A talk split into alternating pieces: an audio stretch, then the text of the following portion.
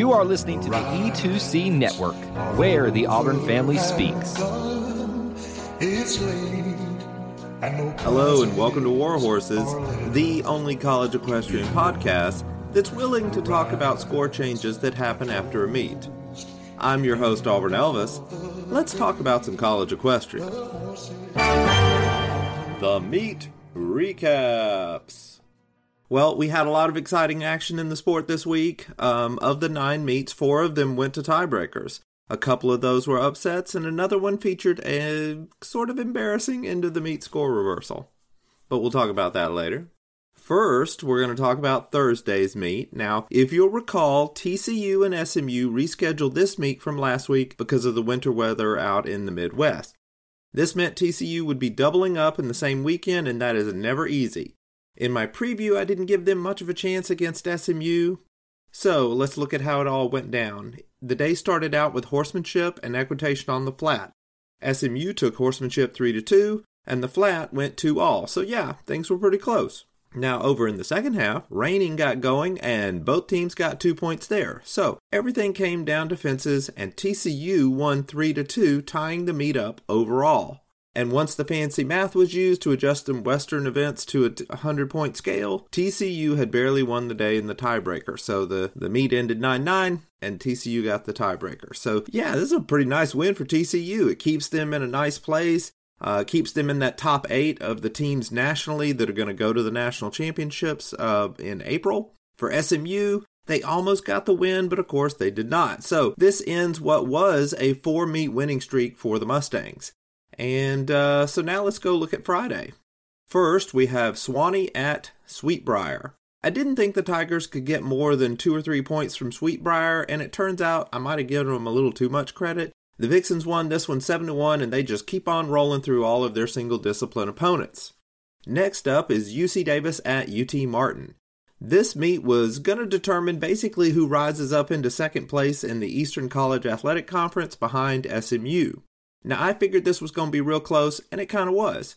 UT Martin uh, was always about one or three points ahead the whole meet. And then at the end, uh, they hit that 10 point threshold that you're looking for with a few rides to main, remaining. And then after that, um, uh, U, UC uh, Davis got a few points. So the final score ended up being 11 to 8 UT Martin. So when you look at this win for the Skyhawks, this basically does two things. It helps their likely seed in the conference tournament that's going to happen in March. And probably more importantly, it keeps them in the hunt for a position in that national championship tournament. Right now, they're just out of that uh, top eight, but they could get up into it. Now, after that, UC Davis would ride against Oklahoma State. And this one did not figure to be close, but the Aggies did well in the first half. Oklahoma State won the flat 3 to 1, but UC Davis tied reining 2 to 2 to make the score a close 5 to 3 at the half, so not too bad. But in the second half, Oklahoma State's death kind of got the better of the Aggies. Uh, horsemanship and fences both went 3 to 1 to the Cowgirls, and that made the final score 11 to 5. So here, UC Davis did well to kind of sort of stay close to Oklahoma State, but they were really probably hoping for a little bit better outcome. But as but as the way things are, uh, they're probably going to stay unranked for a little while and just hope that they can maybe get some things back together and get on a winning streak again for Oklahoma State, this, you know, they probably want to do a little bit better, but a win is a win and they will take it. Now, on we go over to Auburn. The Tigers and Delaware State both rode a jumping seat only exhibition against Ole Miss's IHSA team. It's just a, a question, it's just a club sport over at Ole Miss. So this one was basically a warm up for each of these teams to get ready for the next day's action. Now, let's go talk about the next day's action. Um, this one probably was not going to be close unless Auburn just either really started a whole bunch of unexperienced riders or if the ones that did start just really phoned it in. But that did not happen. Auburn swept equitation on the flat and horsemanship, and then went 3 and 2 in the other two uh, events, which are fences and reining. So the final score ended up being 16 to 4 in favor of Auburn. This was a nice easy win for the Tigers and a chance to get ready for Texas A&M who's coming to Auburn in 2 weeks. For Delaware State, this was a pretty good showing considering. Um, now the Hornets will have to hope a team like Fresno State has a really bad spring if that happens and maybe a few other things that have to happen too, then maybe kind of sort of maybe Delaware State could potentially move up into the field of the uh, national championship teams that will go uh, to Ocala. but we'll see how that turns out. Next, let's talk about TCU and Baylor. They squared off over in Waco. Now, I predicted that the Bears would win this one easily, but it did not quite work out that way. This meet was back and forth all morning. Fences went 3 to 2 for Baylor, and horsemanship was a 2 all tie. So that means the uh, halftime score was 5 to 4 for the Bears. In the second half, the flat started off first. In fact, they started handing out the flat points before horsemanship uh, really even got going, or before horsemanship ended from the first half, I mean. So the flat anyway went three to two for TCU, and just as reining finally got going, um, they started getting some score, some points from that, and it basically it all ended up being deadlocked seven to seven going into reining. TCU took that first point, and then there was a tie, and then Baylor took the next two points. So TCU needed this final point just to get into a tie situation, and Georgia Meadows got it for them by one point in the raw score. So once again, uh, TCU earned a 9-9 tie. It went to tiebreaker. The formula was applied, and the Horned Frogs again dispatched another team on the road. So this win was a capstone for just a great weekend for TCU. They have completely bounced back from a rough fall that they had, and right now they are in the hunt for the number two spot in the Big 12 standings. For Baylor, the opposite has pretty much happened. The Bears have uh, begun the spring on a three meet losing streak, but fear not, Bears. You are about to get a visit from South Carolina and uh, next week, and that should be just what the doctor ordered for y'all. Now, back we go over to Tennessee. UT Martin was going up against top ranked uh, Oklahoma State. This one wasn't as one sided as I expected. I mean, Oklahoma State still won big, but the Skyhawks won fences 3 to 2 and matched the Cowgirls 2 for 2 in reining. But when you look at the other two events, Oklahoma State went 4 and 1 in each of those, and that kind of ended any chance the Skyhawks might have had. So this was a workmanlike win for the Cowgirls. They were heavily favored, and they mostly delivered on that. So now they're going to get ready for uh, Fresno State is coming to uh, their place, and they're going to uh, the Cowgirls are going to try to maintain a perfect Big 12 record. For the Skyhawks, there was a lot to build on in this loss. Plus, they did win that other meet against uh, UC Davis this weekend. So next up, they're going to look um, and they're going to host Miami of Ohio in an exhibition. It won't count. It's just for funsies. Now, I'm going to do this next meet a little out of order. We're going to jump ahead to Sunday's meet because I'm saving the best one for last here. On Sunday, Sacred Heart visited Dartmouth, and I'll just go ahead and spoil it for you. This one was another tie, and Dartmouth prevailed in the tiebreaker. The result uh, really muddles up the single discipline rankings because four different teams have this weird combination of wins and losses all against each other. So it's very difficult to order these teams with complete reliability. um, but both of these two teams are now done until the ECAC tournament in March, and I'm pretty sure that the powers that be will basically use that tournament's result as a way to basically select which teams are going to go to the national championship tournament, along with Sweetbriar and Lynchburg, who are essentially locks at this point. Uh, but that's a month away from now, and there's still one more meet we need to talk about. So back we go to Saturday, Texas A&M versus Georgia. Now, dear listener, I know sometimes I ask a lot of y'all. I run through all of these meet recaps about all these teams that is not your team. And uh, I got to tell you, you really want to pay attention to this, what happened in this meet, even if these aren't your teams. This was the big meet of the weekend. The NCEA selected it as the meet of the week. It was number 2 Texas A&M going on the road to number 5 Georgia for an SEC showdown that would probably tell us if A&M really was head and shoulders better than the other teams or if they just benefited in the fall from getting both Auburn and Georgia at home. Well, right out of the gate, this one was all Georgia. The Bulldogs took fences 4 to 1 then horsemanship got going, and Georgia took that one three to one. So at the half, the meet was seven to two, and Georgia just needed three points to win the whole darn day. And so it's halftime of the meet, and now what we're going to do is I'm going to stop here. We're going to send it to a commercial. Uh, Kyle is going to uh, tell us all about the network and just how it's a great space for you to follow cool Auburn stuff. Take it away, Kyle. Hey, Auburn fans, I want to take a quick timeout from this episode to bring your attention to something very special. Here at the E2C Network, we pride ourselves on bringing you the best content for Auburn fans out there. And best of all, it's free to you. But just because it's free doesn't mean there aren't costs, especially when you have a library of hundreds of podcasts, videos, blogs, and more. Many of you have reached out and asked how you can support this network in the past. Well, now I have your answer. It's called the E2C Network Booster Club over at patreon.com slash E2C Network. There you'll find a membership monthly reward system where you can sign up for as little as $1 and get different perks at different tiers. Some of those perks include things such as apparel, eligibility to join us on future podcasts, recognition as an E2C network booster, exclusive communications, and bonus content that is available nowhere else. If you love this network and want to help us keep producing podcasts like this one, please head on over to patreon.com slash E2C network to join the E2C Network Booster Club. You can also get there by going to our website, e2cnetwork.com slash support. Whether you decide to join or not, we are still so appreciative that you would support us by just listening and being here because each and every one of you is part of our E2C network family. Well, that's it. Timeout's over. Let's get back into the episode. So now let's get back to that Texas A&M meet.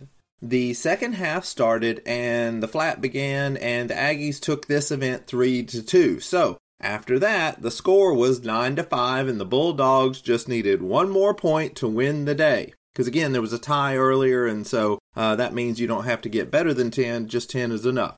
And then the reining points started. We had the Aggies get the first point, so now the score is nine to six. Then Georgia's Courtney Bloomer gets the next point, and the Dogs had clinched uh, by reaching that 10 point threshold. The score was 10 to 6 here. Then the last three points, uh, one of them had a tie in it, and then there were two points that went to A&M. So after all of that, the final score ended up being a 10 to 8 Georgia victory. And then something strange happened. Now, you remember way back before the commercial break how I told you that Georgia had won horsemanship 3 to 1 back in the first half? Well, at the end of this meet, it was discovered that there was an issue in how one of the Georgia horsemanship riders' points was scored. So instead of her winning and them having that point for the last 2 hours, it was really A&M's point all along. So when Georgia was trying to reach 10, they really needed one more additional point to ensure a win.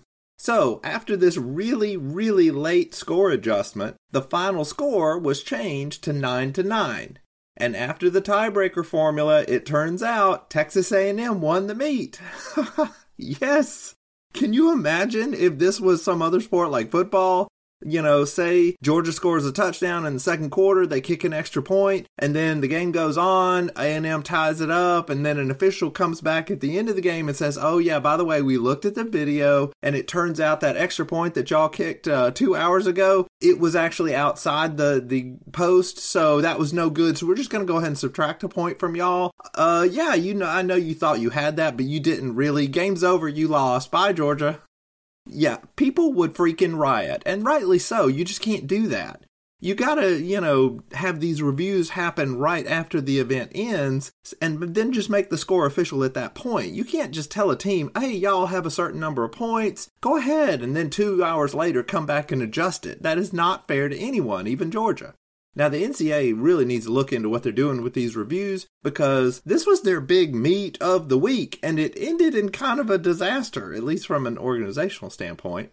I also want to point out something else. Um, from what writers and other people are saying, uh, the issue here was not that the judge just missed something the first time. Uh, what most likely what happened is that the process where the judge uh, is meting out the penalties and the award and calling those out they get written down by a scribe. That's the part that had the issue is the calling out and the writing down. So oh and just so you know uh, the host team is the one that provides that scribe. So this was not an a&m thing and it's not a, really a judging thing. This was just a big old mistake that happened to happen and be compounded by bad timing. And probably also by the league's decision to let these reviews happen hours after an event has ended. You know, they really got to look into that.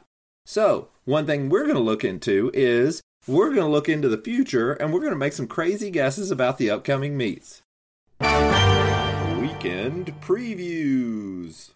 If you are a fan of one of the following teams, wake up and pay attention because your team is going to be in action this weekend. Georgia, Minnesota Crookston, we we have a huge audience up in Crookston. Uh, Fresno State, TCU, South Carolina, Baylor, South Dakota State, Texas A&M, and Oklahoma State. Y'all have a meet this weekend. Uh, Georgia at Minnesota Crookston. We'll do this one first. This one is up in Brookings, South Dakota. The Eagles probably will not pose much of a challenge for the Bulldogs. I think Georgia gets a good opportunity to start several of their less experienced riders on the road here. I think Georgia's also going to win by like six, seven, eight points, maybe more. Now, let's look at Fresno State at TCU. The Frogs are kind of hot right now, but Fresno State could surprise them. I kind of think the home team will win. This might be close, maybe a one or two point uh, victory for TCU. South Carolina at Baylor. Uh, oh boy. Uh, the Gamecocks could really use a really, really good performance right now on the road. Uh, both these teams actually could use a win. I think Baylor's probably going to be the one to get it, though probably by about three or four points. Next, Georgia squares off against the host South Dakota State up there in Brookings. The Jackrabbits were tough for Texas A&M back in the fall, but I think Georgia is ready for them. I, I expect the Bulldogs to win by a fair amount, say eight or nine points. Then Minnesota Crookston is going to saddle up against the Jackrabbits. Uh, these two teams faced one another in the fall, and it was all Jackrabbits. I think the rematch here will be a little closer, but not by much. I'm thinking Jackrabbits by 6, 7, 8, something like that. Now, on to the next day, Saturday. We've got South Carolina and Texas A&M. This is probably going to be a rough one for the Gamecocks. I'm not sure they can beat this A&M team on the road. I think the Aggies are going to get a big victory, probably 5 uh, points or more.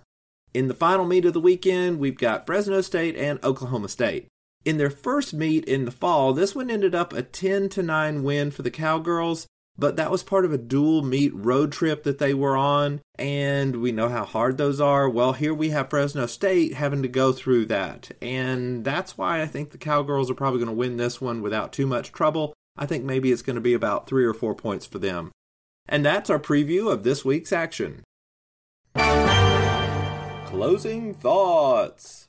Oh, yeah, now, I want to update folks on something that I discovered about a meet that happened back in the fall. Um, but before we get into it, I'm just going to ask you do you remember how in my rankings, in the single discipline rankings, I have been ranking in first place uh, this new team this year, Bridgewater College? And I put them atop the standings because they were the only single discipline team to beat Sweetbriar in the last three years.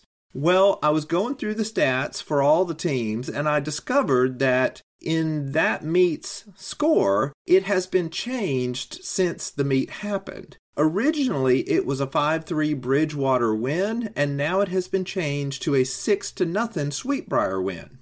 And the only explanation for this change is a corrected score sheet that they have available online, and it's got all of the scoring Bridgewater riders have their scores have been zeroed out. And the what's really interesting is one Sweetbriar rider's score has also been zeroed out. So, because of the fact that Bridgewater can no longer claim this win, that is why the NCEA is not ranking the Eagles. Now, on this other issue of how did this happen? Why did this happen? I'm trying to find out what these adjustments were for. All that I have to go on right now is just this handwritten notation on the new score sheet that says NCEA Compliance Committee, uh, November 19th, uh, 2021. So I've reached out to the teams, two teams. I've reached out to the NCEA, and I'm trying to find out what exactly was not in compliance. Also, again, this is really interesting. Is just how it wasn't all with one team, but a Sweetbriar rider also had her score zeroed out. So I don't really know what's going on there. I could make a whole bunch of guesses about what's going on, but I would almost certainly be wrong. So we'll just see how much information I can find out about this.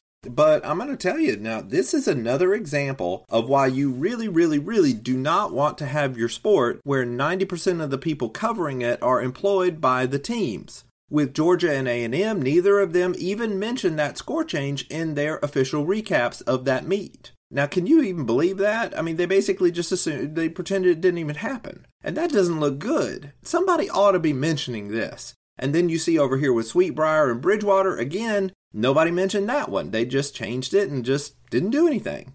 I get it that it's not an ideal situation to have to go in and modify these scores, but if you're going to do that, you've got to be above board and just tell people what the issues were. Everybody's just being all silent and hoping nobody notices, and that is no way to run your sport. You wouldn't see any of the marquee sports get away with changing results behind the scenes like that with no explanation. And here we're talking about the sport's two defending national championships. This is just crazy. So I'm going to try to go get some more information about this and I'll keep you updated on what I find out. But you just got to shake your head sometimes and just wonder, you know, how do they think this is normal? But you know what is normal? Me, I, I am normal. The guy in the Elvis costume is the most normal thing right now. And I'm trying to get to the bottom of these things and let you know more about it. So until we meet again, I am your host, Auburn Elvis. Thank you very much for listening and War Horses. Thank you for tuning in to today's episode on the E2C Network. On your way out, I want to remind you to stop by e2cnetwork.com. It's your one stop shop for all our content across our podcast, YouTube channel, and much more. To stay up to date with us, make sure you're following social media accounts such as Facebook, Twitter, and Instagram. While our content here may always be Auburn sports heavy, if it's orange and blue, it's what we do. War Eagle.